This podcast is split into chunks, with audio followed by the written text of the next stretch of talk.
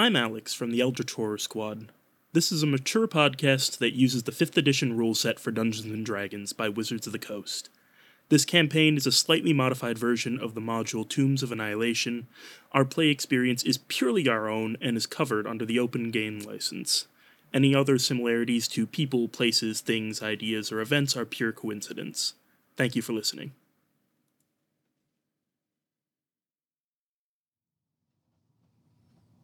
All right. Welcome back, everybody, to Tomb of Annihilation.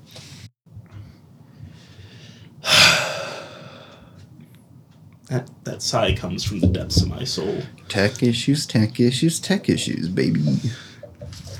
One day we'll have our shit figured out. It's today's always this campaign. Yeah, today's not that day.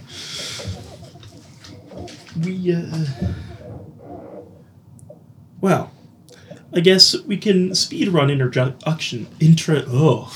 My words. I, for one, would like to make my interjection clear.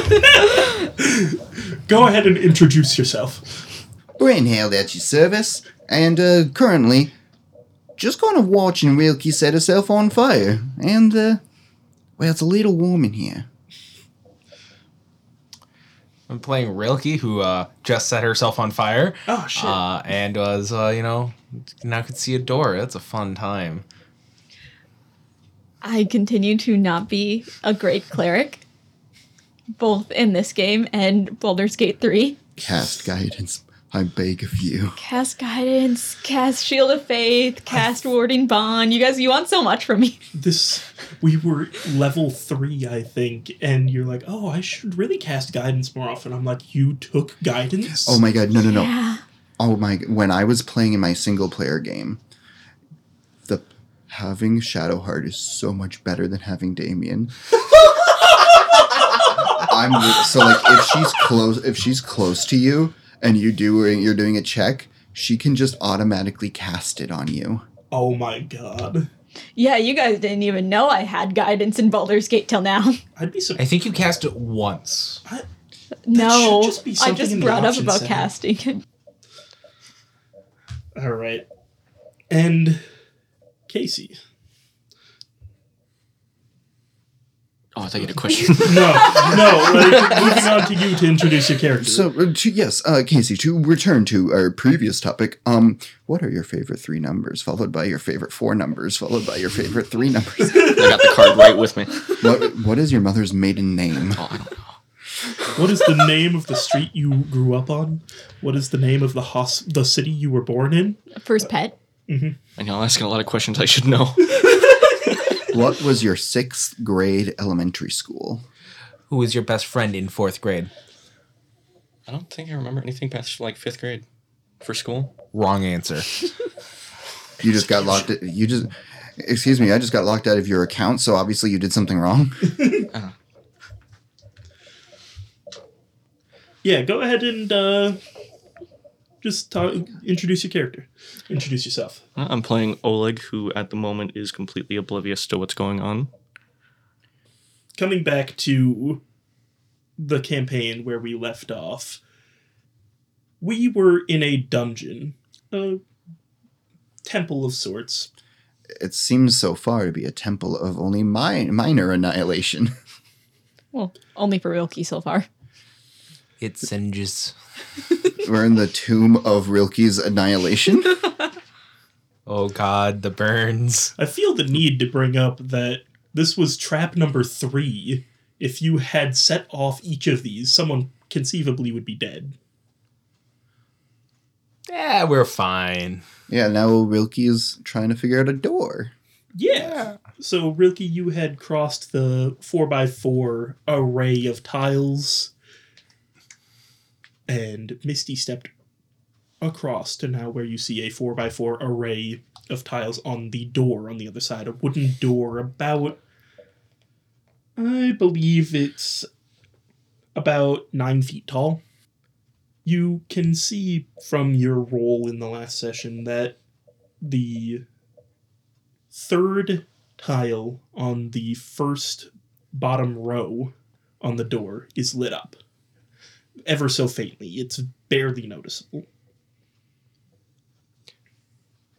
The rest of you are on the other side of this tile trap, having seen Rilki step onto a tile, then disappear, and then a mushroom cloud of fire and flames.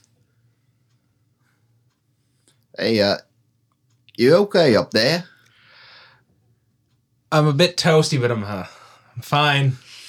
Okay, but with the way you described this, DM, does Rilki scream when she's burned?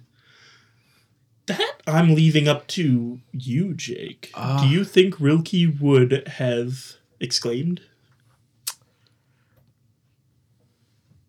Not a loud one. She's been hit worse, but it would have been a pretty loud groan. It was like fighting back the pain, but...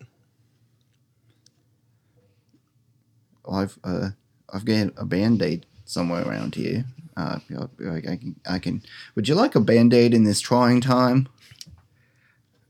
If you can get up to me, yes, but that's going to be a little while.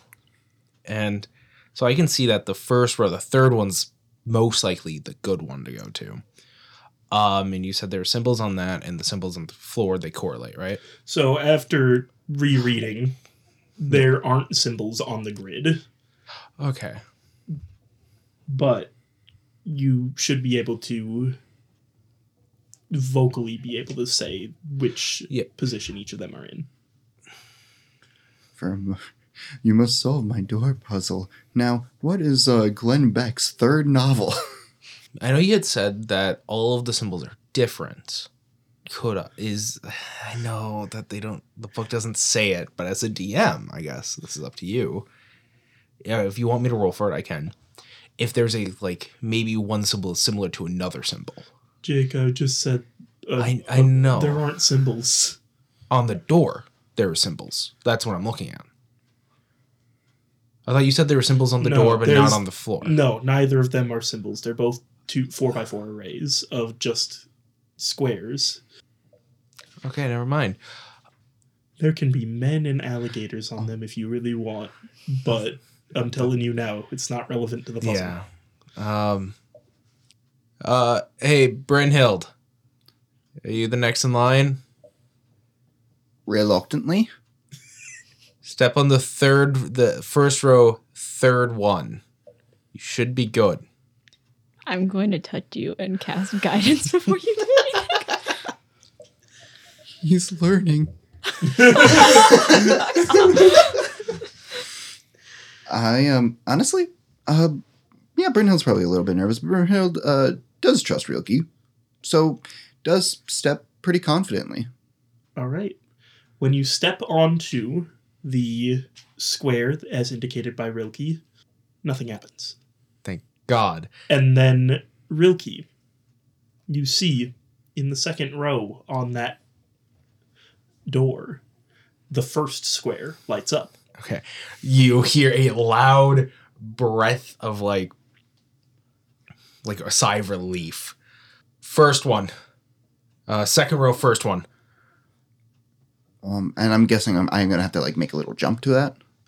It's close enough. The floor is pretty small, honestly. You could make a little hop, but I won't make you roll for it. Okay, So, yeah, first step. As soon as she steps on it and nothing happens, she realizes that she was way more nervous than she thought she was. She did step confidently. She does trust Rilki. But then, seeing the lack of fire in the flames gives a big sigh of relief. Here's the second call. And then, just hops right over to that one. All right.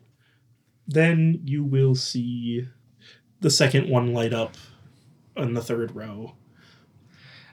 Second. Third row, second.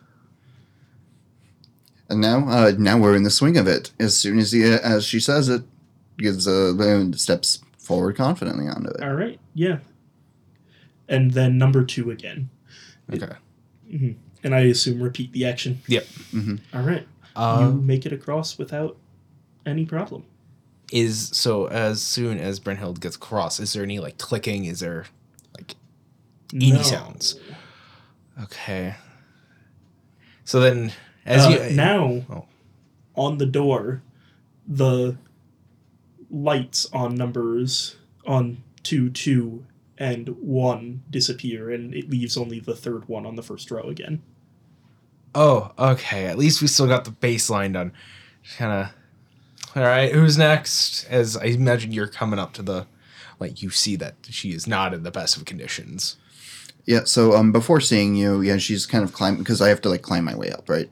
To, it's not, like, much of one, but I... Yeah, it's a 7-foot-high ledge. It's not, but anyone who's of normal size can climb that ledge without a problem. Yeah, so hops, pulls herself up, and it's just, now I had this interesting feeling of guiding happening. Pulls up, and then, Jesus Christ, oh, that's right, fantasy, there is no Jesus Christ. Insert religious figure here. What happened to you? The fire. Well, yeah, but Jesus, I didn't think it was, I need to stop saying that. I didn't vent. I've just really fuck with everyone and just use RuneQuest gods. Well, this is our own world. Mm-hmm. You had a whole pantheon. Farida. Oh, well, that's where this takes place in Farida. Yeah. Plus, I love those names. I do love the names that you picked. God, I didn't think it was going to be that bad. You, I had heard you yell, but you sounded pretty confident this whole time. Jeez, just sit down. Let me take a look at it. I'm good. I've been through worse. So who's next? No, I'm gonna like insist. Like, give me a second. I'm gonna wrap a bandage around that. So I can still talk while you wrap a bandage. Yeah. Okay. Fine. All right. Just slap a bandage on it. You'll walk it off. Go ahead and give me a medicine roll. How unfortunate for you. Oh. I didn't even land on its side. I rolled a 14. All right. Go ahead and take 1d4 healing. Ooh. Do you want me to roll that, or do you want to roll that? I'll roll it. Okay. Plus, I really like this 1d4 in this Nimbus cage. Let's go. Mm-hmm. What? That's a 4. Hey. Oh, no, that's a 2. Aw. Yeah, it's better than nothing. Like, the concepts of basic numbers and their shapes confuse me. I won't make you talk through this because it doesn't... It's not too interesting unless there's something people want to go over for this, but just I'll tell you in advance, every time someone finishes the puzzle, it re-randomizes. Oh, the last 3 re-randomizes? All of it re-randomizes. Oh, but I can still see the first row. Yes. Okay. Sick. And if you want to give a brief blurb, Turner and Oleg, about how it went for you... If you took your time, were nervous, had trouble, just give me some flavor text here. Every little hop, you just hear. Oh, see, no, you got to do with the illuminance. Oh, set. Yeah, that makes more sense. You can feel the ground shake. Little bird bones. That chainmail is going to crush your hollow bones at some point. I like to imagine that Oleg is like actually just, he's the one that's really fucking nervous because he does not want to be down here to begin with. And this shit is getting worse. Now there's fire. And if you're nervous, are you panicking on your face, or are you that type of nervous where when you're nervous, you get stone-faced? Stone-faced. So if anybody wanted to roll me an insight check on him... Sure, why not? I got a good passive insight. I rolled a 9. A 15. 16. All right, so not Brynhilde, but Turner and Rilki. Brynhilde, you look at Oleg, and you see a man who is not phased by this in the slightest. And like, you see someone who has been through worse. This is nothing. He's just going through the motions at this. Oh, absolutely. As he's like stepping like through the puzzle, with Rilki guiding him, Brynhilde turns to Rilki and says, "Now, that is one cool cucumber." Rilki and Turner, you see the cold sweat dripping from his forehead. I bet nothing phases him. You see his pupils fully dilated. You see him very subtly hunched over. He might just be the bravest man I have ever known. I think he is one cool cucumber. Brave. Is that in Brynhilde's voice? Yeah. So then when everyone gets through, I imagine the door is open. No. Oh, fun. The door still has a light lit up in the first row on the bottom. I touch it on the door. When you touch that tile on the door, on the second row, the third one lights up. I touch that one. With the same hand? I guess, like, if it's, I'm able to go like this. No, the squares are too large for that. Unless there's a bit of a gap. It's... Yeah, I don't think if I can't do this, to. If I... Okay, I guess I would try it, like, just remove my hand. And then the light comes off and it re-randomizes to the second position. Ew, okay. We just need some extra limbs. Luckily, we've got a plethora of them. You should... Well, I've got two arms. They's got two arms. Well, you've got, Yeah, you... Oh, puts a hand on the button. Yep. And then takes my second hand, presses on the one that lights up. Yep. And I just whoever can get in here next. All right, I got you. So the third square is about 7.5 feet off the ground. Oh. Interesting. How heavy is Brynhilde? Yeah, no, I see where you're going with this. Brynhilde's pretty heavy, but... you're Turner's pretty heavy. Heavier. Because... Yeah, Turner's with his armor is about 180 pounds. Yeah, I'm not going to play with real donning and doffing armor rules. You could take it off if you fucking want. Yeah, but I'm like, it might just be faster for him to lift her. Mm. I ask how heavy is the burnt one. With the burns, probably a little bit lighter. Actually... Could I try to do an acrobatics to, like, Jackie Chan my way onto the corner, climb up, and hold myself in the corner here and, like, touch it? Or is that not possible? That's a tough DC, but I'll let you try it. I'll give it a shot. Why not? Well, you have guidance. Not right now. You haven't had a skill check. Yeah. Oh. Yeah, last till the next skill. That was a nat 20 plus a 2 plus 5. You wedge yourself right in that corner. You've got just your legs wedging yourself in the corner, and your arms are completely free. I can't believe I got this far. Brynhilde, how'd you do that? Would you believe it if I said that it seemed like if you could compare this to a matter of odds... I did the best that you could physically do. Fair. Do you want to... I think that's instinct. I'm going to give this to you, actually. Rilki, I'm going to ask for a intelligence roll from you.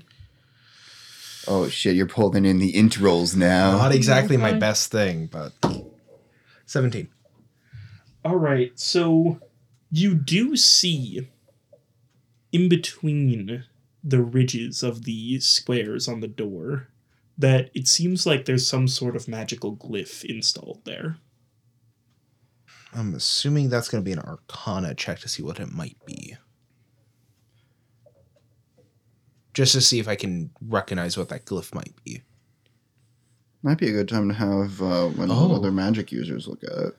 Yeah, you guys are probably better knowing that. I'll come take a look as soon as I reload my character sheet. Yeah, I just have... You know what? You could give me an Arcana roll, but there's a base level of knowledge you'll get regardless. Okay. 15. So you can tell that this is another trap of some sort. This is a spell cast of Glyph of Warding with some sort of trigger associated with it. Okay. I just sensed how nervous you got with that breath. Holy shit. No. So, I guess, are you also checking it out, or? Well, I'd say go ahead and just, vocalize to the party. So, as I'm still holding on, I'm just, all right, guys, there's a glyph of warding inside this door. Okay, so apparently everyone's looking at me to respond. Yeah, I'm looking for anyone to respond. Yeah, so Turner would come over and take a look at it since. Brynhilde's 7 feet in the air and goes, "A glyph of fucking what?" So as a player, I don't exactly know what it does because I've never used it. So. Glyph of... Okay, I'll run you down. This is knowledge that basically everyone would have. Yeah, I thought you knew. Glyph of Warding is a third level spell in which you have to consume a gem worth 100 GP to cast it. You put it somewhere and then designate a condition on it activating. There are a bunch of different effects that you can have it do when it activates that are listed in the spell book, but you also can consume another spell slot to make it activate a spell. Oh, okay. Instead of any of the other effects. Basically, when I first played D&D in 3.5, this is a monster spell. It's insane. That's why it costs 100 gold per cast. That's amazing. Fireball. That I did that at one point. Yes. So this is why touching them seems to be going the same pattern as the one below. Assuming it's probably the same puzzle. But also very nervous now that we don't know what this could do. Don't give me that half smile behind your mic. This is the smile that I give Damien when the good doctor walked in. Yeah, that was the look in your eyes that you just lit up. When Rilki says that he found a glyph of warding, do I have an idea of what that does as well? You're a spellcaster, and glyph of warding, I think, is available to bards. So. I think it is. Yeah. So yeah, you would know it. In which case, I'm going to look down dramatically and go,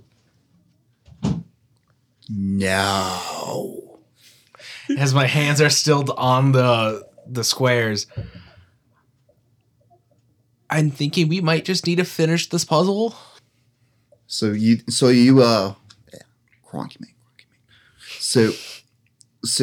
think we should keep pressing the buttons? I'm not saying that's a bad idea. I'm just giving clarity here. Because it's following the same pattern as the puzzle down below. Which worked out well for us thus far.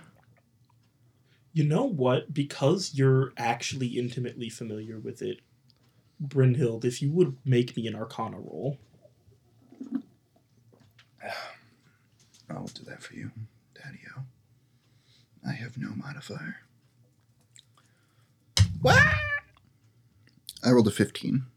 All right, that was the DC that I had set. You would know that the spell nested in the Glyph of Warding is Thunderwave. Okay, so I can see it from where I'm at? Yeah, it's taking up most of the door. Okay, so I see it, and then I just go, no!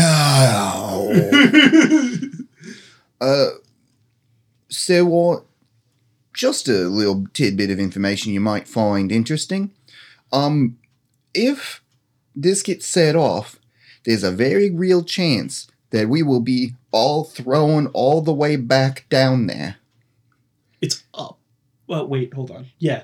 Never mind. And burned. The burning is might just be the least of our worries. So what I'm trying to say is we need to be real fucking shit and that we're doing the right thing here.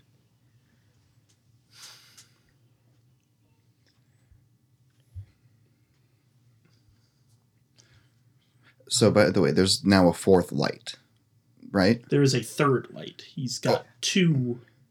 Well, you had two, and then I jumped up and got the third. Oh, I didn't know you would put your hand on the third. I thought you just wedged yourself up there. Oh, okay, sure. So I just wedged myself up there, and then I go, do I press this?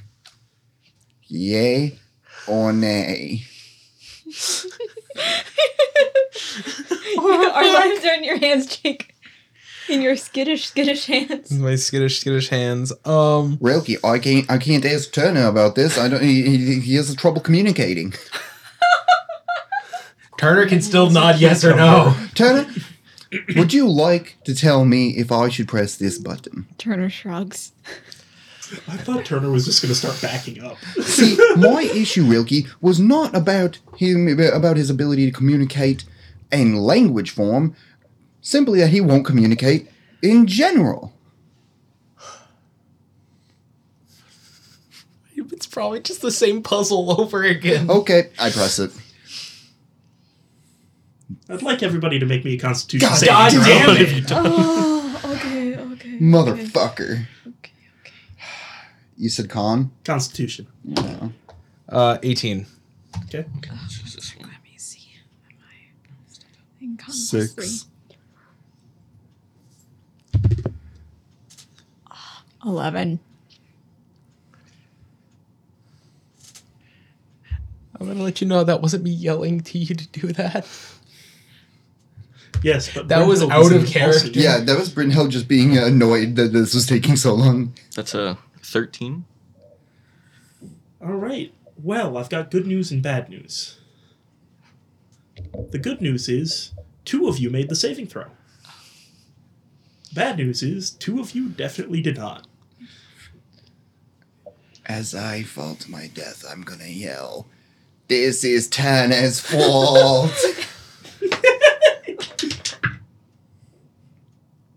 I take no responsibility for this. So, Rilki and Oleg, I would like you to take 4 points of thunder damage. Okay. That's 5. That's... okay. Brynhilde and Turner. Do it to me. I would like you both to take 9 points of thunder damage and be pushed 10 feet back into the middle of the previous room.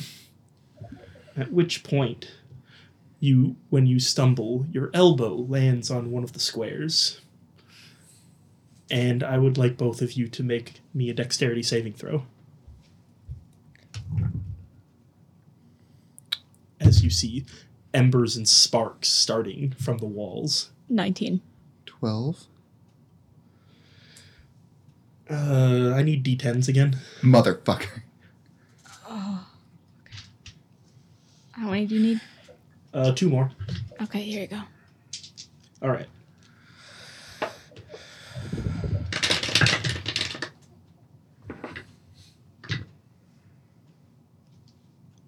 All right. So, Turner. Yeah? I would like you to take 11 points of fire damage. Brynhilde, I'd like you to take 23 points of fire damage. And that's enough. I'm on death's door. Oh, shit.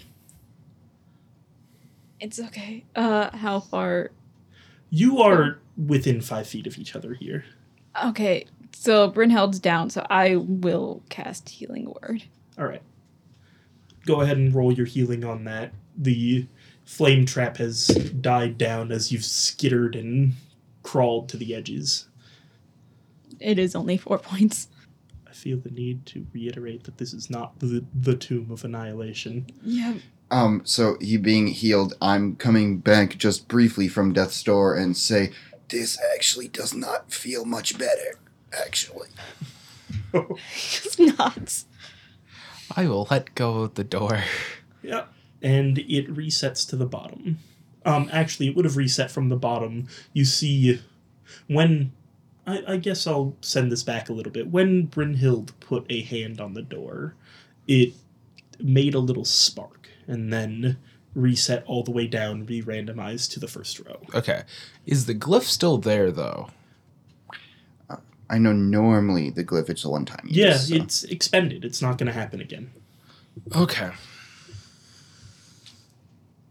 I will moan in suffering, and I assume we can just skip the puzzle part. I assume there's puzzle. Like, there's a puzzle. If you want to know the solution, I think I gave you enough of a hint to figure it out. Okay, so we'll have them redo the get back to the thing. Yeah, guarding them normally. There's not much to have. Yeah. I assume that they've just skittered to the correct side of the puzzle. Okay, so yeah, that we just had gone to the middle and like went back to the instead right. of to the start. Okay. So yeah, you had told me it's based off that story. Yes. And at the point where we are now, it would be him carrying him on his back. Technically, we might be at the point where he curses him. The crocodiles and people never be together again or like work together again. So I'll tell you, you're on the right track with one of those two lines. So I do not have a healing salve, by the way. So I'm going to go ahead and take a little nap, if I may. I'm going to take a little sleepy time. Hell, if you wanted to take a short rest in front of the door, that's an option. Yeah, I'm going to do that. Technically, I won't because I'm thinking, but... you can do that in short rest. I'll take the short rest. It's just that you're not physically exerting yourself more than a brisk walk or anything like that. Oh, wait, can I only expend one die, or can I use multiple hit die? I'm going to have to Google this. I've never used hit dice before. I don't know what this button does. It's not doing anything. Okay, so I took a short rest, used a hit die to heal. I got 11 points of health back. I would love 11 points of health back. I would love... I'd love 20. So... Yeah, so my roll was like a 9 plus 2. So minimum I can get is back is 6. How do you do that? You can use up to your maximum number of hit dice. You can use as many hit dice as you want. I'm using a bunch. Wow, okay. Let me open this back up. I think my blood malady is... Yeah, I healed up and I... You have a number equal to your character level. I used 3... And I still did not get back to full. Yeah. But I'm close to... I'm close. I'm okay.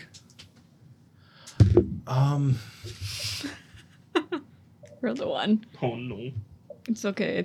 It's according to this, plus my con modifier. So I got 3 points back, actually. Oh, I forgot I have second wind. I could have used that. That is true. Yeah, I actually can just use that. I'll have used it before. Yeah, you would have used it. That makes sense. So, yeah, I just roll for it. Okay, yeah, I'm back to full then.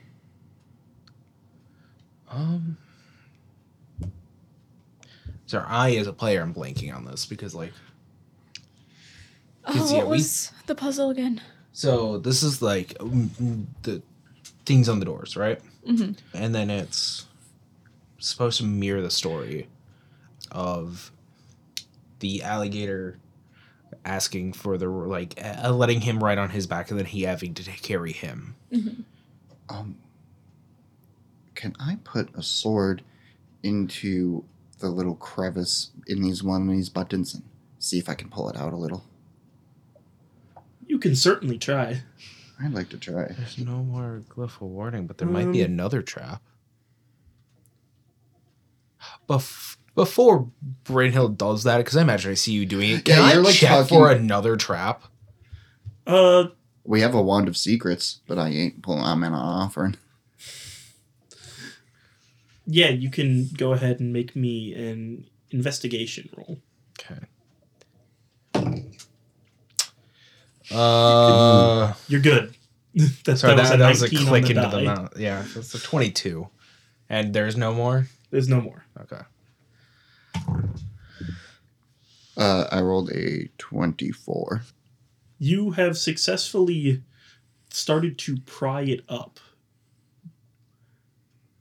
I'm going to have to roll something real quick.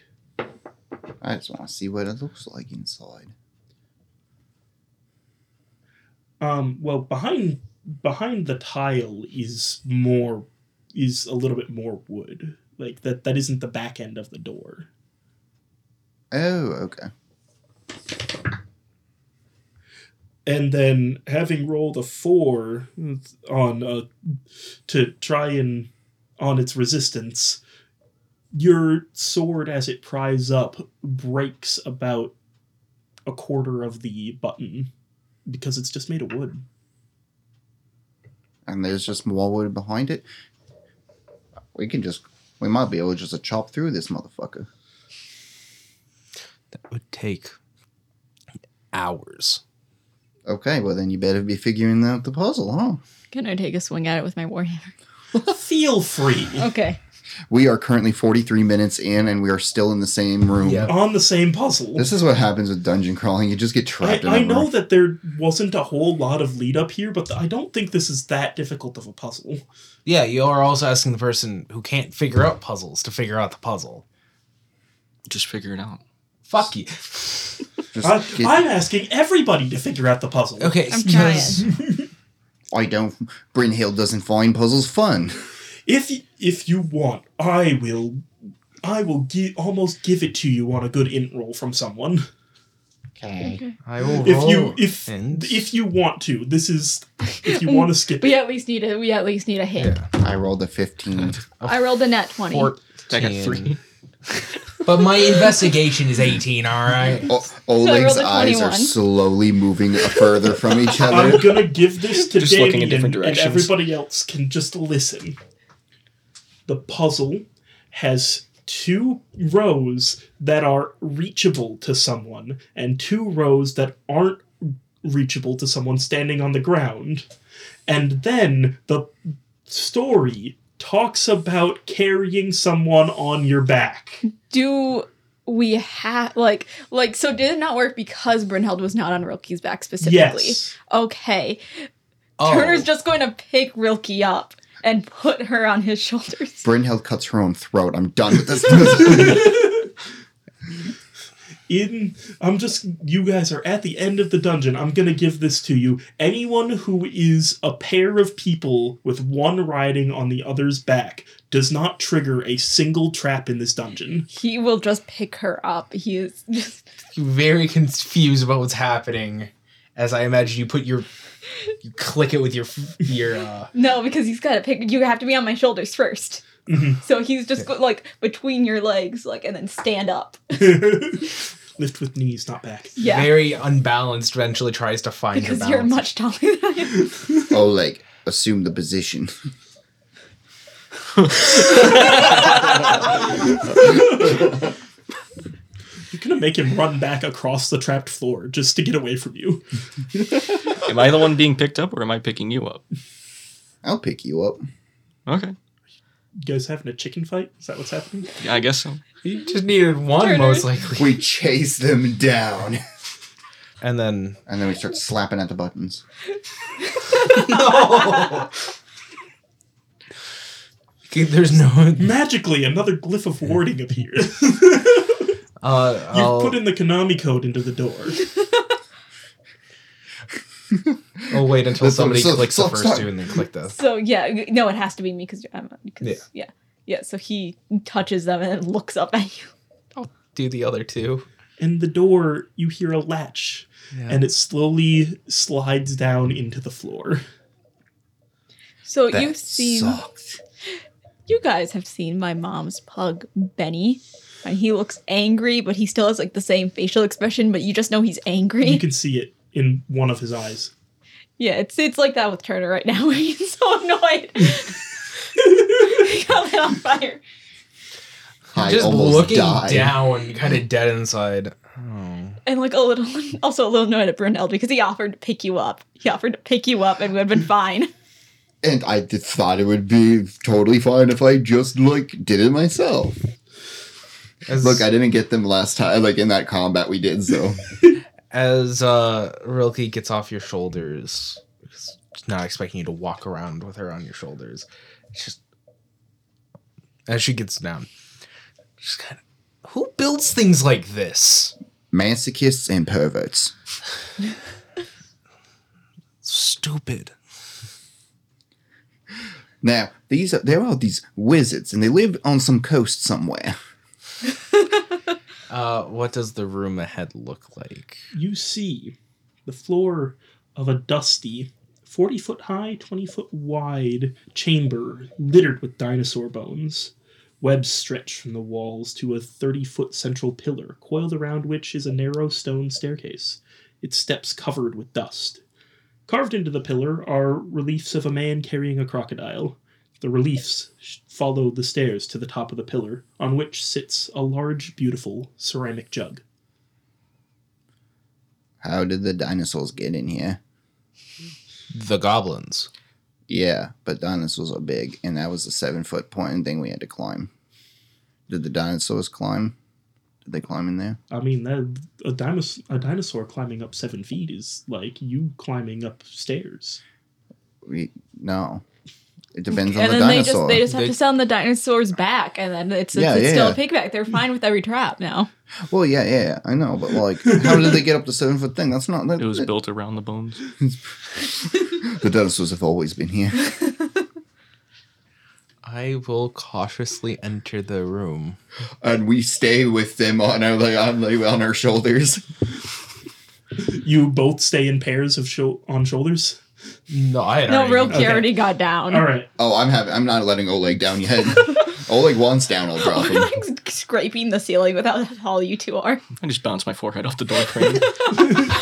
Okay, but... I'm going to just go ahead and pull it out of my... a side pocket. I'm going to hand the wand of magical secrets up to Oleg. Mm-hmm.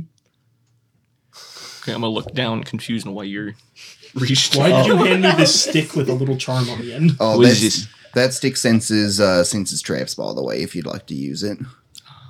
My arms are a little occupied with your thighs. So you have to actually specifically activate it if you want to use it. It's not like a passive thing. It won't automatically find them. It's got a certain number of uses per day. So if you want to use it, let me know. Okay. Can I do a check? Because you said there's a bunch of dinosaur bones. Sure. Yeah. Can I check to see if any of them are the missing check? Go ahead and give me an investigation roll.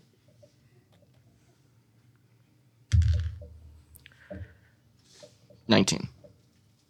There are bones from the species of chick that you have missing, but none of them are the right age. They're all a lot older.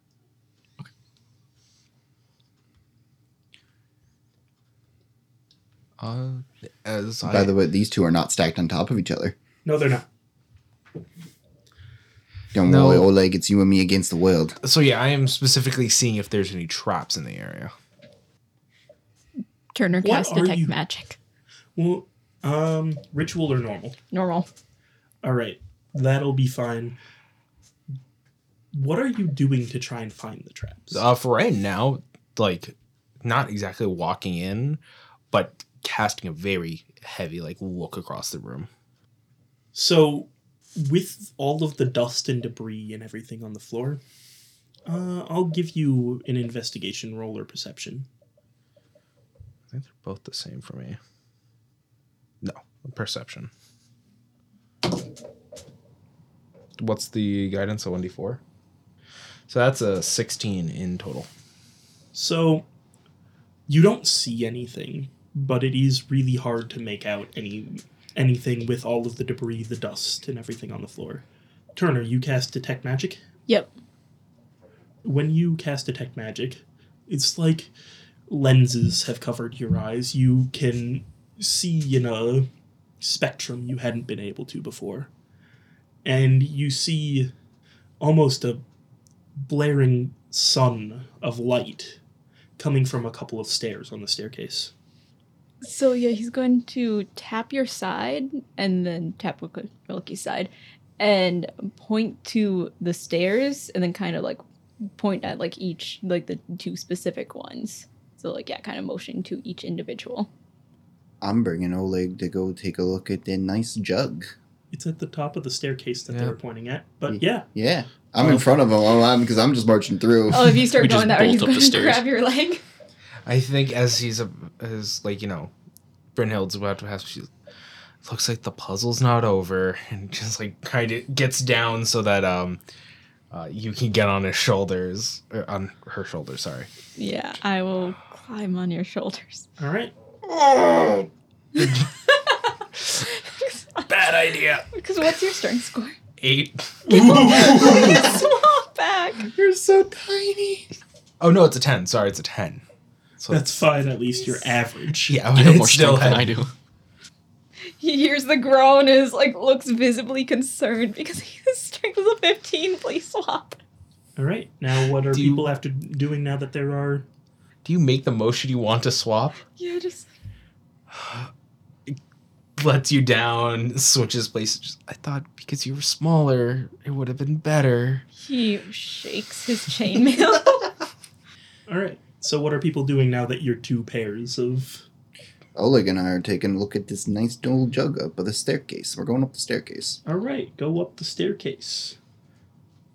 He has a fear of heights, so you just feel trembling the whole way up. But based off of what I know of your bravery already, I assume it's you preparing yourself for what's to come.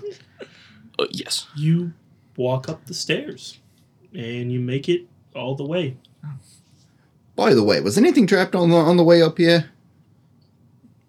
Did you say that out loud? Nods. Yeah, I just say that out loud. Yes. Oh, shit. There were this piece of beautiful pottery is certainly a trap. Correct? The stairs were trapped. Can we check to see if the pot is trapped as well? Oh, I forgot to mention. Yes. You see the jug at the top glowing just as brightly. Turner looks and kind of nods about the, like, points at the jug. Now, how pretty is this jug? It's very ornamented. If you wanted to roll me Arcana, maybe? I almost said appraise, and I remember that's wrong game. Is this just like an Indiana Jones situation? I rolled a 13. Okay. I guess I got 7. 15. So this pair of riders, Oleg and Brynhilde, you can faintly feel that the jug is a magical object of some kind. Now, I think that's a very valuable jug there. And I want it. How big is this jug? That's an actual real question. Hold on. Can I wear it as a hat? I'm coming to save you, my little baby dinosaurs. Clocks into a wall. I don't just rest it on my head. I have it completely. It is a 1-gallon jug. Oh. But hey, if we're stacked on top of each other, it should be good, right? I kind of turn on the back. Let's probably go back down. And I'm going to grab the jug and pick it up. Turner. And you have a jug. Oh. I look inside of it. You look inside, but what hits you isn't what you see in there. It's what you smell. Something off, but you know you've smelled it before. Jesus, you feel like you had some of this, like, this morning even. What is this? And then it hits you. That's rancid beer in there. Maybe it's an unlimited beer jug. Now that would be great. Gonna, like, strap it to the side of my bag. All right. Is the beer magical? No. Does the beer look like it's glowing magic as it's doing? You know, they made these great mana potions that taste like beer. They're 150 proof. And then I guess there's nothing else up here on these stairs, right? No, that's it up there. Well, I guess we're coming back down, and then I'm just looking around for other entrances, exits here, other than where we came from. There's nothing to be found, but you know what? There's something I forgot to mention. With your investigation roll, Oleg, you would know that there wasn't bones of your animals in here, but there was fresh dung in here. There were animals in here, and they had been moved very recently. Okay. Can I check to see where the tracks go? Mm-hmm. When this applies to Brynhilde 2, this is a dead end of a room. This temple has one in, one out. There is no side or back entrance. There is one place for the tracks to go. So logic would dictate that animals are brought in and have already been brought out. Mm-hmm.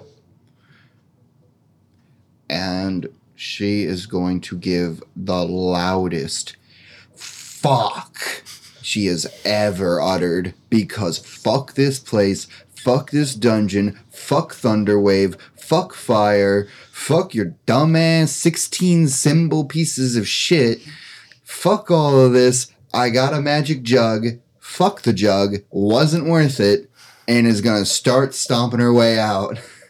Oh, I went through... With Oleg in tow. Yeah, with Oleg in tow. Like, Oleg is, like, just bouncing around up there, and she's, fuck this place, fuck this dungeon, hate this goddamn place, this fucking island. So, if you want to keep being a pair of rider and ridee, the two genders, rider and ridee. Mm-hmm. You will have to make me checks to go up and down the 7-foot ledges in the rest of the dungeon. Oh, well, but there's the, like, with the 7-foot. I think once we get actually, like, back to the other room, it's pretty easy to just find our own way across. So what you mean is, like, after going through the puzzle... And it's just the drop, just the climbing. She'd probably let him down, too. Because there isn't really anything on that side that we remember having to check for traps or anything. Yeah. After the floor puzzle, there's a couple of things. The only other thing is y'all gotta shimmy past the giant hole in the floor in the first room again. Yeah, so, I think what she means is that she'd put him down after the puzzle. Then they can just shimmy. Yeah. Is the trap on the puzzle still active? Like, do we have to still be cautious about every step? Not when you walked across it. Hmm? Not when Brynhilde walked across it, it wasn't. Oh. Upon seeing, I imagine you did this, like, still, like, on the shoulders, right? Mm-hmm.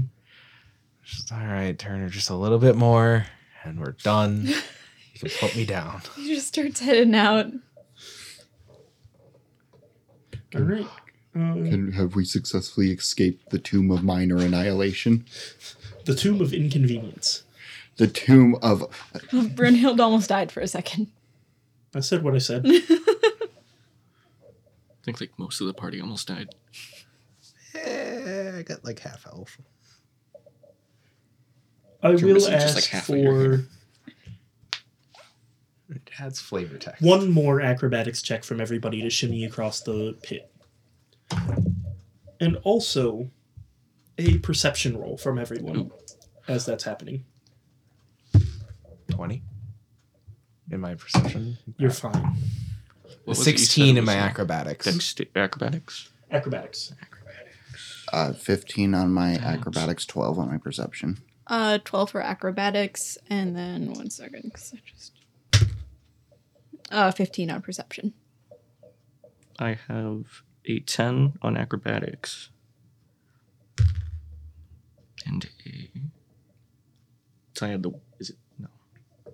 No. Your perception should be great, because it's wisdom-based. Okay. Or, yeah. So that's 20 for perception. Okay. So all of you passed both checks. You shimmy across with no issue, but as you're coming out, you hear the sound of rabble outside. Voices saying nothing in particular that are muddled and talking with each other about different things. Oh, Brynhilde is immediately pulling sword and goes, finally time for some fucking stress relief. Kind of emotion. Brynhilde, we don't know who they are. I just almost fucking died for a piece of pottery. Brynhilde, we don't know who they are. They could be non-hostile. Yes, and I'm willing to hear them out. They will return quickly hostile if you have your sword out. Strike first, ask questions later. Oleg, no.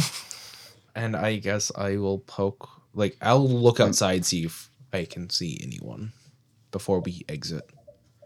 When you look outside, you see a group of 5 goblins outside. Oh, see the goblins? Oh, I'm coming out straight then. I'll describe to you, 4 of them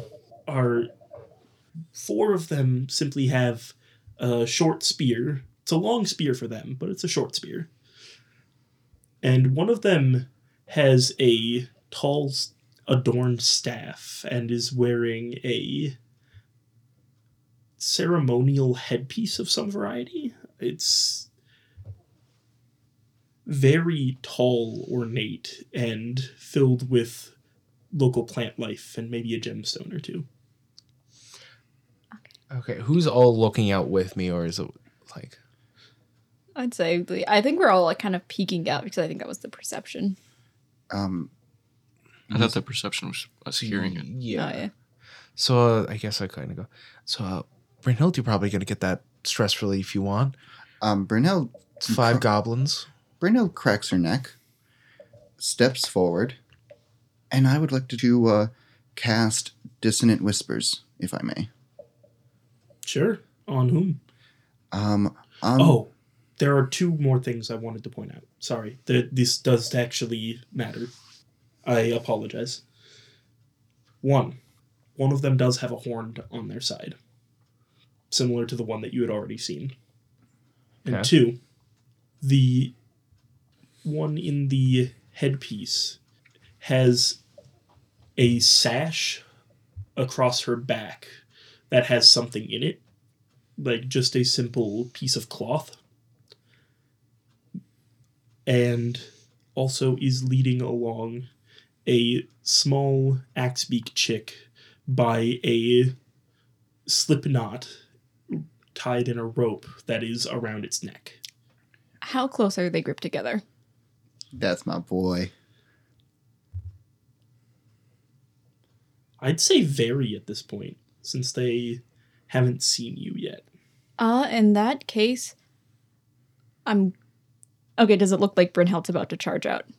With the new information, I would turn. I would turn to Turner and say, "Sewell, mind casting that thing that makes them real quiet?" Yep, that's what I was about to do. So yeah, Turner casts silence. Go ahead. Yeah, it happens. It takes effect. I guess this is... Oh, sorry. So they immediately know something is up. You see them start to scramble. So 20-foot sphere. Before even surprise round, I guess, cast Crimson Rite on my blade. Yeah, that's still part of surprise round. You're fine.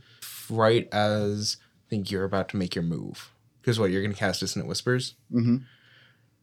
And right as you start to make your move, I'm going to cast Hex on the one with the headdress. All right. Yeah. Brynhilde?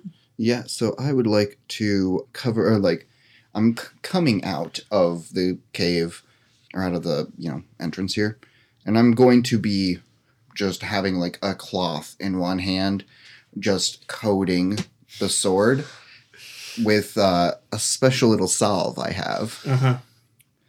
And so, as silence encompasses them, the one with the headdress is just going to start hearing Brynhilde's voice and just...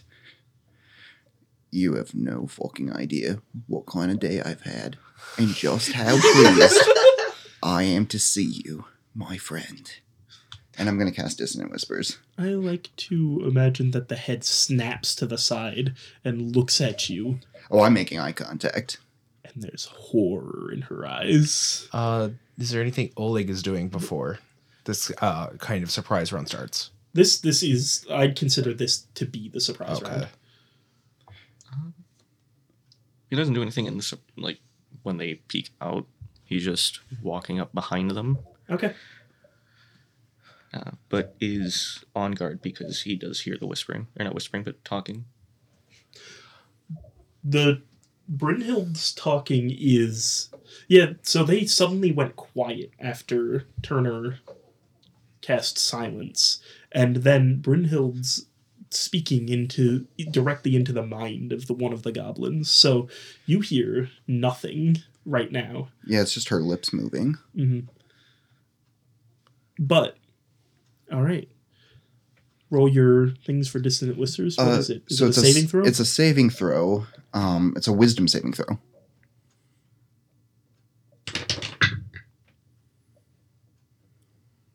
I don't know what a goblin's wisdom modifier is, but it's not that good. So the saving throw was a 13. Yeah, that's a fail. Okay, so I'm casting it at a second level. So let me just mark that.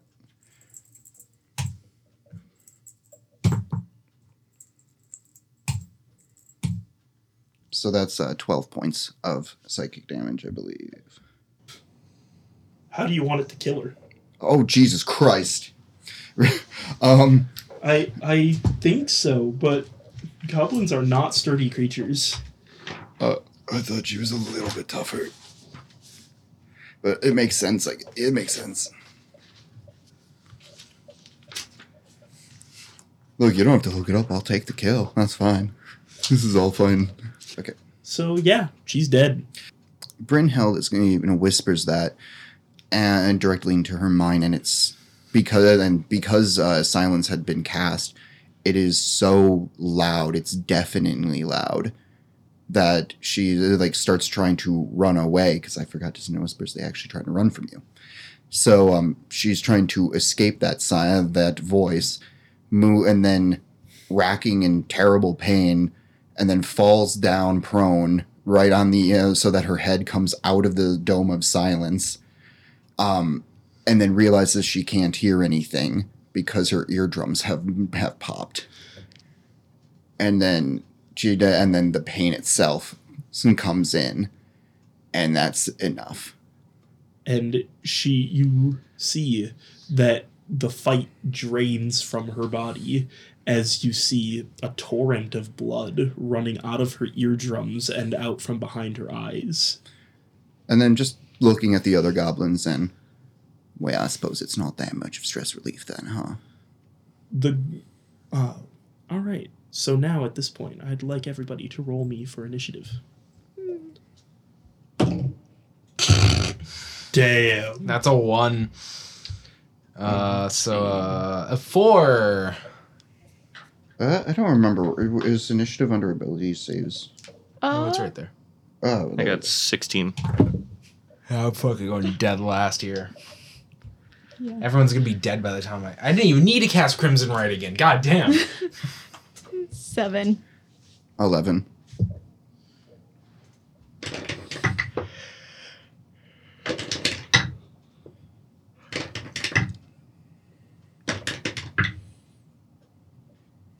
guess I have two groups of goblins. Because they rolled in two identical sets. Oleg doesn't by any chance speak goblin, does he? No. We went over that these are very different things. Yeah. I don't remember with the proficiency stuff if I chose language. I don't believe you chose goblin as a language. I don't remember, but... All right, so remind me rolls again. 16. 7. I had a 1. It's already up there. And I rolled an 11. Okay. So on round 1 of this combat, first, you see the goblin that was standing next to the priestess turn to you with fury in its eyes, and you see it take out the horn from its side and give it the hardest blow it's ever given. And then it takes it out of its mouth, looks at it, hits it a couple of times, tries to blow it again, and then throws it at the ground. And then Brynhilde's just going to give the biggest patronizing smile and motion it forward. The other goblin standing next to it is going to take a spear and charge you with it.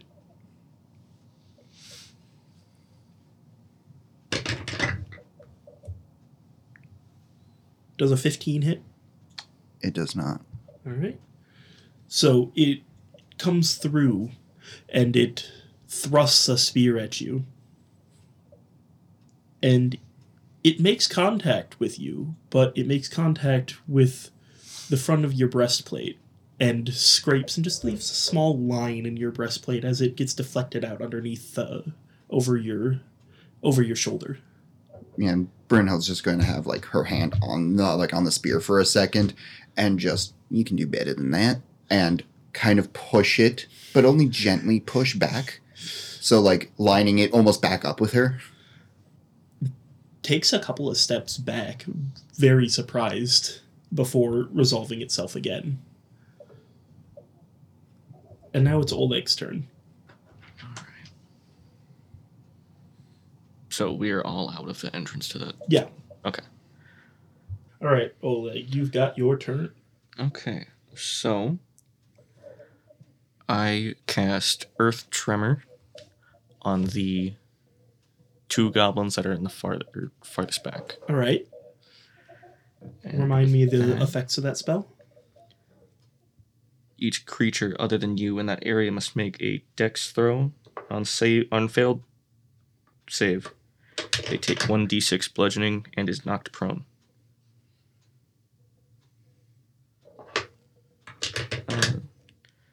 Also says if the ground is loose earth or stone, it becomes difficult terrain until cleared. It is loose earth, I'd say. So it's difficult terrain. One of them failed its save, so roll me a d6. That's a 5. All right, and it takes 5 points of damage. Oh, which one did he hit? Where are these two? This one. Ah. All right. Is that it for your turn? Yes, that is all. So next is the other group of goblins. One of them is going to... Actually, the two of them are going to flank around to the other side together. Oh, one is prone. Oh, yeah, and it's difficult terrain. So one of them only moves 3 squares. The other one will move 5. Before they both will throw their spears at Turner.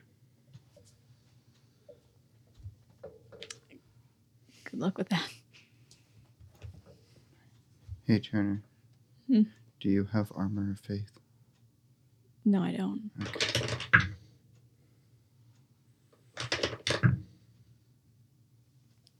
So that is a 20 and a 17 to hit. Oh, I don't think it says. Silvery Barbs doesn't say that you have to do it before you even say if it's a success or not. Yeah. So what's your AC? 19. Yeah, so for the one that has a 20, I'd like to use Silvery Barbs. Yeah. So, yeah, you reroll the d20 and take the lower. And that's a 10, so both of them don't hit. And then I can choose another creature. You grant advantage to something. And grant advantage. And, you know, I'm selfish. I'll give it to myself. All right. These two goblins then take out a spare dagger that they had. And that ends their turn. Brynhilde. The one with the spear. I will go ahead. Okay, so there's only the one within 5 feet. Yeah. Okay. I'll go ahead and make my attack roll. Oh. Does an 11 hit? Yes, an 11 hits. Oh, wait, I didn't roll with advantage. Okay, so that's a 23. That definitely hits. So then I'm going to go ahead and use Defensive Flourish. I have a question. Yeah. Why? Because I assume we're just going back to the boat, and I'm not taking a nap after this. I'm like, this is the long rest after. So I'm getting my uses out. So, and then I would like to use Menacing Attack. You're free! So it's 12 points of damage. That kills. Okay. Okay. So you have a... Do you want to say how it happened? Sure. Yeah, she had, grabbed the bit of that spear and just kind of gently pushed it back, lined it up. Mm-hmm. And then when she sees that he had taken those steps back, then she gets pissed, grabs the front of it again, and just pulls him in and brings the scimitar through its neck. All right. Yeah. Mm-hmm. Mm-hmm. And then, I get my +3 to AC for the next turn. Yeah, that you do. Turner? Yes. How's it going over there? It's going good. Who's all left? Are you attacking this guy?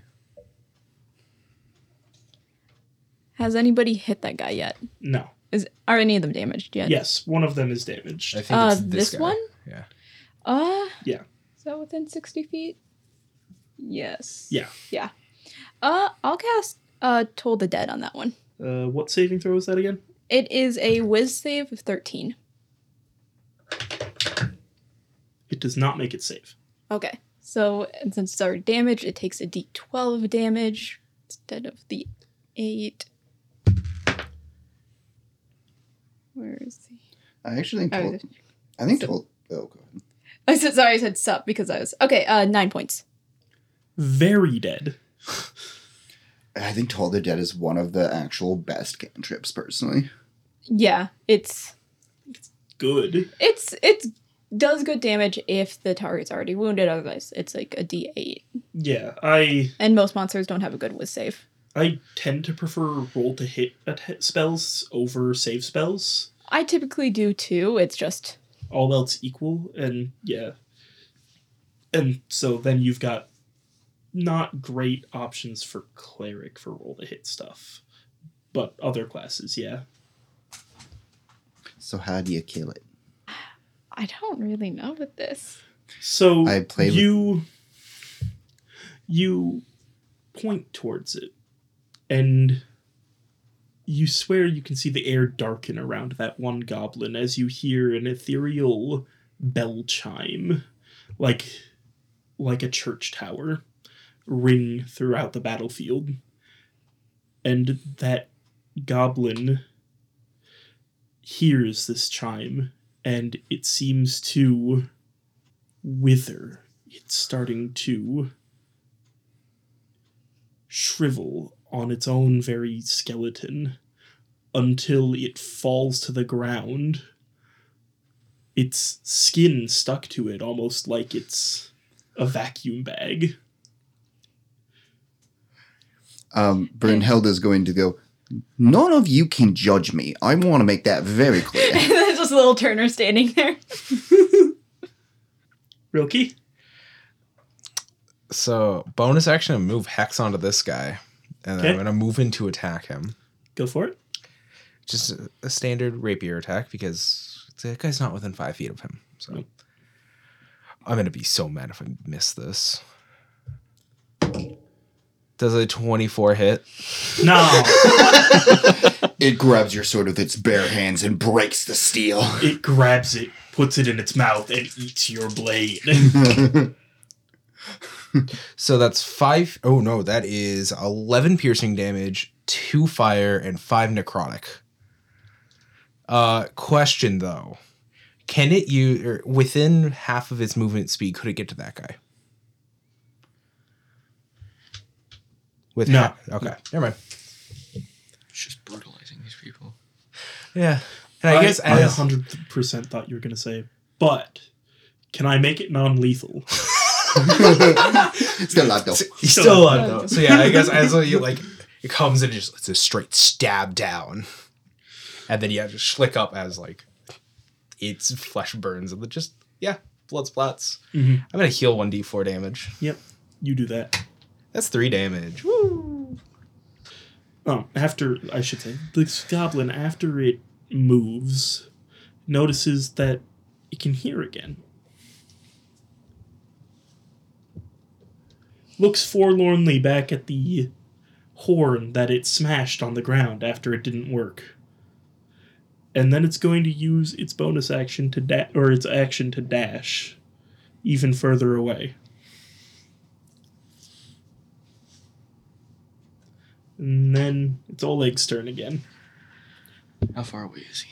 I can't see him. Let me see. You have movement if you wanted to move, but he's about 100 feet away right now. Oh, okay. So then it's a little off scale. Sorry, I counted this wrong. About 80 feet, I'd say. Yeah, so if you made your movement, because the range is 60 feet for a lot of spells, so if you use your movement, he's in range. No, I don't have to. I cast Entangle. No. Which is 90 feet of range. Oh, shit. What's the save for that again? Save is strength of 14. Roll the 14, but goblins don't have a positive strength modifier. Rip. It is ensnared. It watches the roots crawl up its legs, and it's trying to wrestle free. And then, can I use the movement to move, 30 feet? Yeah, closer. You can move 30 feet closer. As I approach him, I draw the scimitar and shield. Yeah. And then end the turn. Brynhilde! If I moved with all my speed, I still wouldn't be in melee range. Oh god, no. Yeah, so, if you dashed, you might be. So that's not how math works, Jake. What? 1, 2, 3, 4, 5, 6, 7, 8, 9. Oh, so, okay, this is actually something I've been really unfamiliar with.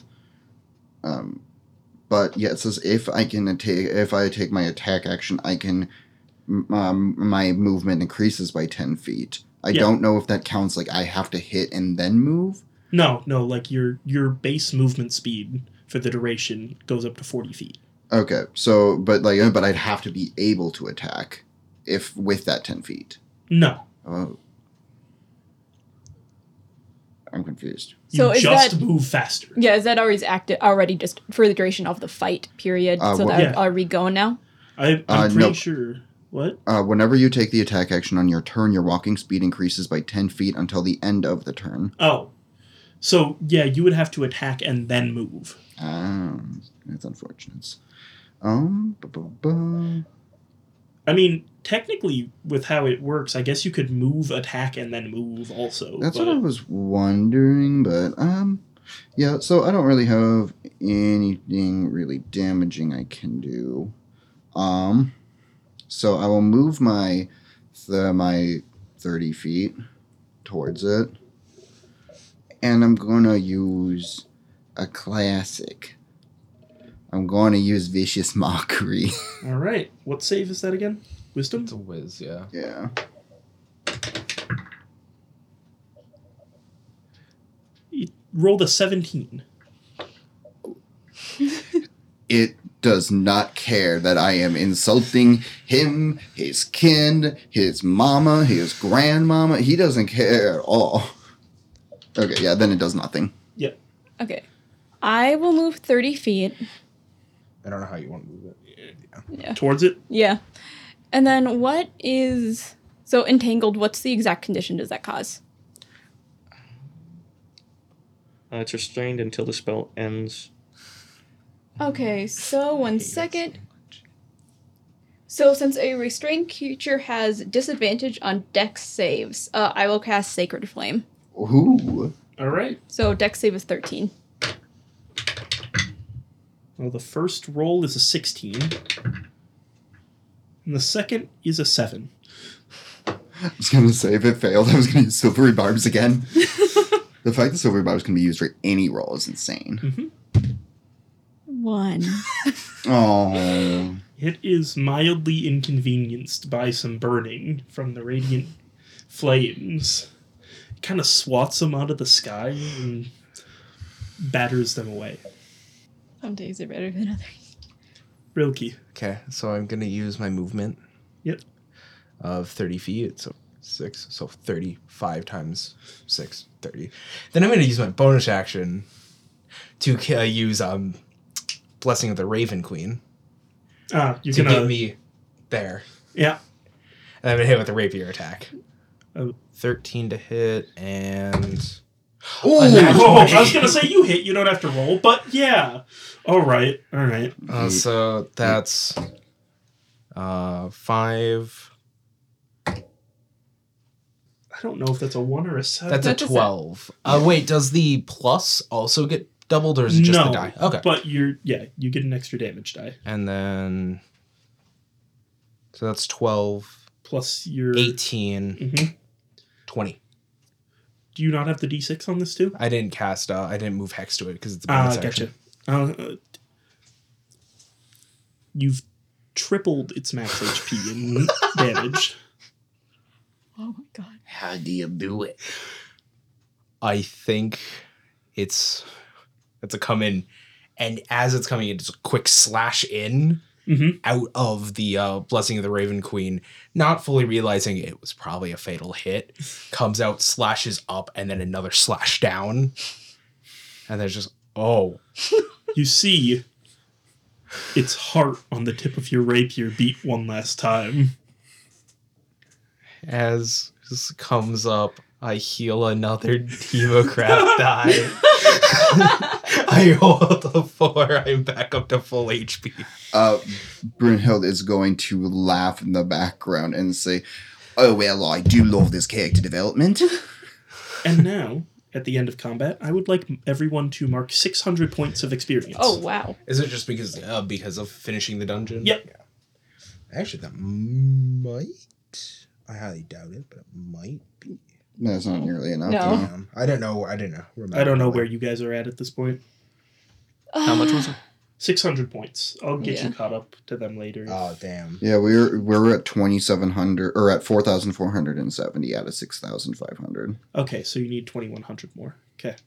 Yeah. Damn, I didn't realize how early you leveled up. Yeah. I just want my extra attack. Yeah. I'm going to try and increase the scaling, but... Actually, no, it's... I get Mystic Frenzy, I think, next. So now you see the decayed corpses... Well, not decayed, old, with some flies flying around them corpses of the dinosaurs that you had killed in the previous episode. Now with some goblin corpses around them. What's everybody doing? I'm looting. All right, I'm going to need investigation. I guess I will go up to the baby axe beak. Mm-hmm. And carefully pick it up and go over to Oleg and go, "Is this just yours?" I'm going to need you to roll animal handling for me. I rolled an 18. I think that justifies a roll on the loot table. Just take the goblin as loot. That's orange. Just like Baldur's Gate, I'm now just going to put their bodies in my backpack, apparently. You stop doing that. 7. Make me a dexterity saving throw.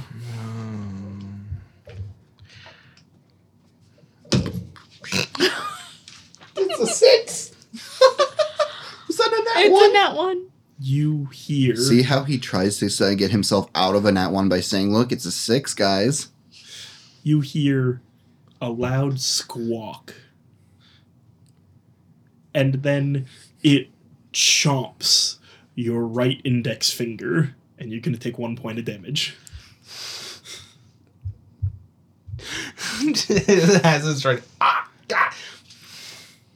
And backing away. Is that the one you're looking for? Yes. Can I do a check to see if he is okay? Yeah, go for it. Animal handling. What is my animal handling? It's a 14 either way.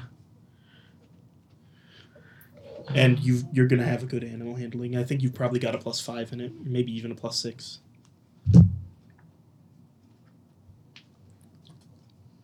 That's 20. No eating dice on the microphone. Did you put the dice in your mouth? I was going to, but then Jake was looking at me like I killed a goblin baby. I mean, you probably have. I guess I will. Well, if you're already looting, I will check out to see what that little pack on the goblin shaman was. All right. So you take the sash off and unwrap it, and you find a quite pristine egg inside of it.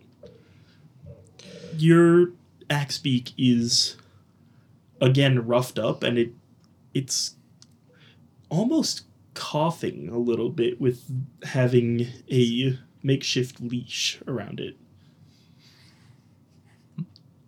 Sorry, I saw that. It started like Mimey making an omelet, and then they just point to Casey, and I forgot he's looking for an egg. Yeah. I like to imagine that this is in character. This is in character. I am making the motions of, omelet.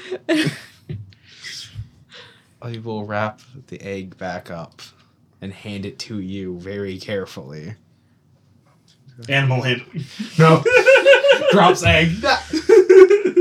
The egg bites you. Did you wrap it in the sash? I'll put it back in. Okay. So I'll just take the sash and throw it over my shoulder. You find Brynhilde on the goblin corpse after you check all of them. One of them had a set of thieves' tools on them. Man, we don't want it. How do their weapons look? Are they, like, mostly metal, or...? They're mostly rusted metal. Not good enough to even scrap, most likely. It's more work to scrap them than it would be. Yeah. So I'm going to leave their weapons here. Blacksmith's not getting any good metal today. Mm-hmm. Brynhilde, you hear from the distance a singular shout of, "Hey!" And then you hear footsteps. I look. You see a small, in quotation marks, ankylosaurus barreling towards you, absolutely full speed. Oh, it's full speed right back. I'm gonna need you to make me a strength roll. Ah, that's unfortunate. I rolled a 17.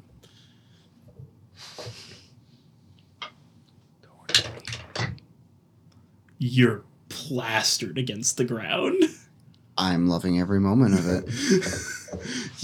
I'm actually going to make you take 1 point of damage from the impact of hitting the ground when Tortellini tackles you. I will absolutely take that. And like immediately, like arms up, like over her head, and just rubbing at her around her ears. You feel a lot of pressure on you as Tortellini goes limp and stops holding yourself up. You are kind of pinned to the ground at this point, but it's that enjoyable feeling, you know? Oh yeah, I mean, I'm losing oxygen, and if this lasts for 2 minutes, I will be making death saving throws. I swear, but I'm okay with that. And so Brynhilde's just excitedly like, "Oh yeah, who's the best girl? You're the best girl in the whole wide world, you are." And Tortellini is wagging a very dangerous tail of a warhammer. The tail looks like it would do about as much as Turner's warhammer, honestly. Yeah. Turner's watching, concerned, and waiting for Brynhilde to tap out. Azaka is about 10 seconds behind, and then watches for a little bit with an admiring gaze of just watching the love of Tortellini, and then shifts to concern and, "Are you okay under there?" "All right, Tortellini, off. Come on." So this might be a good question. Mr. Dungeon Master, is the magic pottery intact? Yeah. Okay. Yeah. I would not take that from you for something like this. Okay. Yeah, no, does Tortellini start to get off? Yeah, Tortellini stands up and actually pretty behavedly sits down next to you. Oh no, as soon as Tortellini's up, Brynhilde is kind of like tackling so that we roll. You are tussling with Tortellini at this point, and Tortellini is loving it. That's skin shit, baby. Mm-hmm, mm-hmm. Everybody else sees this display. What's everybody thinking about it? It's cute. Just keeping my distance from it. Don't want to, you know. You see a 6-inch indentation in the ground at one point, and oh yeah, that's right. That's where Tortellini's tail impacted the ground when she was wagging it. Turner's just watching in case he has to cast anything to help. Oleg's just deeply concerned for the well-being of Brynhilde. Azaka starts to wander over and is, well, how did things go in there? And then realizes that she wandered up to Turner. And then steps a couple steps further. Turner's just going to cast the most accusatory look at Rilki. And Brynhilde, you're the other half of this. I tried to lift you up. Okay, so... I'm too busy. That tomb, it was a fun time. Kind of points to kind of this light burn marks now on her skin. You know, there's puzzles in there, traps that you needed to specifically do the story. We didn't know that. That was a fun time. Well, you weren't tipped off by the 80-foot statue? I've been to places where they have big statues. It's just there. I mean, I don't also go into dungeons all the time. So, in the background, Brynhilde says, points at the statue and says, "Fuck that fucking fuck." I told you he was a dick. But we got his chick back. That was pretty nice. The egg. Just hold him above my head. like put on head. I think of Danny DeVito in Always Sunny when he's like dressed as the trash man, just raises his arms. I haven't watched that. But outside of that, dude, it was all right. Brynhilde, what do you got there? Oh, this is my baby Tortellini. I've met Tortellini. I meant the jug on your sash. Oh, this stupid piece of shit. Yeah, I get up and I show it. Yeah, I went through fucking hell for this. And yeah, I let her inspect it. Well, I've got no fucking clue what this is. Actually, now that it's been some time, can I take a look? Or would it be... Can Turner take a look? Yeah. Okay, go ahead and roll the Arcana rolls. I couldn't tell what was on the die, and then I looked closer, and it's a 2. Wow. 17. No, I got a 3. 13. 16. Turner and Rilki, I think you've got a good enough idea that this is a jar of alchemy. It can be used...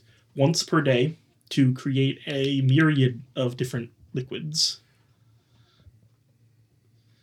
including the one that's already in there, beer, oil, mayonnaise, poison, water, salt water, acid, and I feel like I'm forgetting something. This is going to be my favorite piece of pottery. This is going to be the favorite war crimes machine. Turner looks at Rilki and shakes his head and makes a zippy motion. Just kind of whispers to you. And we kind of a little bit away because I think that's why you're in. She's gonna find out eventually. I'm gonna find out what. So this little jug here. It's a fun little thing. Once per day, we can fill it with various things. Just magically. I don't know how it does it. Yeah, that's really the point of magic, isn't it? Yeah. I feel like you already explained it. You can have water, salt water. It's fun. I don't think you're probably going to really like. You can get acids or poisons. make some really fun salves for your blades with those. You can also get cooking oil with it.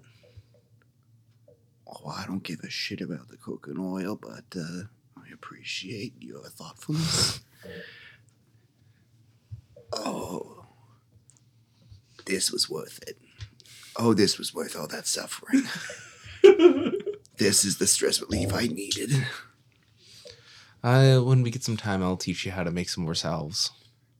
This is also going to save us so much gold. Also, you just straight up don't really need a rain catcher anymore, because do you know how much fresh water this can make every day? How much? 8 gallons. Can it do the 8 gallons of poison? No. Oh. Poison is the thing it makes the least. I think it's like half an ounce. Okay. So, yeah, well, I'll teach you how to do some of the fun alchemy things with this. Well, I certainly look forward to that. Is there anything else around us in this camp? Oh, plenty, but you've checked out most of it. I think the one thing I'm mostly going to be thinking about at this junction is Oleg's got what he came for. So it's going to be Brynhild's going to turn to him and say, "So are you going to stay on board, or are you going back to, I don't know, your jungle farm, or I don't know what it is you do, mate. I really don't quite get it." Yeah, so I assume the conversation will continue as you make your way back to the canoes where John is tied up to several trees. Ah, yes, Jehan. Jehan. I like how I say that, but like John is actually a medieval name. Oh, I forget though. No, in Farida world, all of the human names are like based off of old Anglo-Saxon, mm-hmm. which I think John still shows up in the later part of the early medieval, but... You notice part of one of the corpses of dinosaur is closer to the canoes, one of the ones that you killed before going in. And you see it's partially butchered. Your rations have been supplemented. Azaka's been busy while you've been inside. Looks nervously to Tortellini. Does she seem traumatized by this? Wagging tail, looking into your eyes. Atta girl. Small amount of blood around all around lips. And that much easier to train her. No, that's head empty. That can't be good for an ankylosaurus. She needs a taste for blood. They're herbivores. Not anymore. Well, she's got to get some high protein. And as the conversations are going, as loot is being divvied, as congratulations are being said, I think we're going to wrap up today's session. Unless anyone wants to do something before we go? I guess before, like, if we're going to probably make camp here for a little while. Yeah. I'm breaking out the alchemy, like, station, showing you things. Oh, yeah. We're getting started with those sessions tonight. Yeah, I mean, I used up one of my salves for the hallucinogenic salve. Yeah. So I'm like, oh, great. How can I make more? I just find it funny that, yeah, hallucinogenic salve. Nothing survived a hit. Yeah, exactly. Look, he was really high for about 0.3 seconds until it went through the rest of the neck. Goblins have 7 HP. Yeah. Oh, okay. All right. Is there a campfire already set up or no? There's the equipment to set one up pretty easily is in the camp materials that they've packed for the trip. Okay. A small axe to clear some brush and start a fire. Maybe roll some logs into position so that you could sit down next to it. Can I use one of my spells to do something? Yeah, go for it. Okay. Cast Create Bonfire. Oh, I cast Create Bonfire. Yeah, you got it. Oh, if I'm not mistaken, Create Bonfire makes a fucking bonfire. Oh, yeah. Big. It's... Oh. So this is impressive. This was a pile of wood that was made to make a small camp, provide some amount of heat through the night and ward off insects. And then it expands to... I think it might be 5 foot by 5 foot. I'm hoping I didn't mess up and then just torch someone. Oh, don't worry. Okay. Rilki's already been burned today. Everybody's used to it. Don't. Create bonfire. That is, yeah, a 5 foot cube, but anyone that's within it, nah. Yeah, it's damaging if you step in it, like all fire is. Yeah. But you see a 5 foot wide, 5 foot. I'd say it even might get 8 or 9 feet tall bonfire. Oh. Now, that's a useful spell there, isn't it? That is really big. Yes, Rilki, it is in fact very large. Yeah, it's not expecting to just a... I love the sound effects you make. And then I'm guessing, seeing there is camp supplies, there's a few pans. There's a room. We're gonna cook up some. Yes, there are pans. Are you asking to borrow one? Yes. Yeah, I mean, you can take one. Okay. Seeing as this pottery probably was not used this day, considering it had stale beer in it. I'm going to try to clean it out. Yep. And then I'm going to try to make beer in it. I don't know how this works. So you start to make beer in it. And you look, as you're looking inside as it's making beer, it fills up to the brim with beer. And then it starts to overflow. Yes. It fills up over the course of 30 seconds. And then it starts to overflow. And it's pouring. It's dumping more. There's a lot of beer dumping out of the top of it. Brynhilde gets down, puts her head underneath where it's pouring out until she gets her fill. You are waterboarded by the beer. Absolutely. There's a ton of it. Your head is drenched. It's still coming. Okay, that's too much beer. Pull my head out. This goes on for another 1.5 minutes afterwards, and it subsides. This one tear slips down her left eye. Was worth all of it. All the bullshit. No longer does she think, fuck that place. She thinks, wow, what a wonderful little gift. And as we look at the scene of Brynhilde crying over her new best friend, that'll wrap it up for today. All right, thank you so much for listening.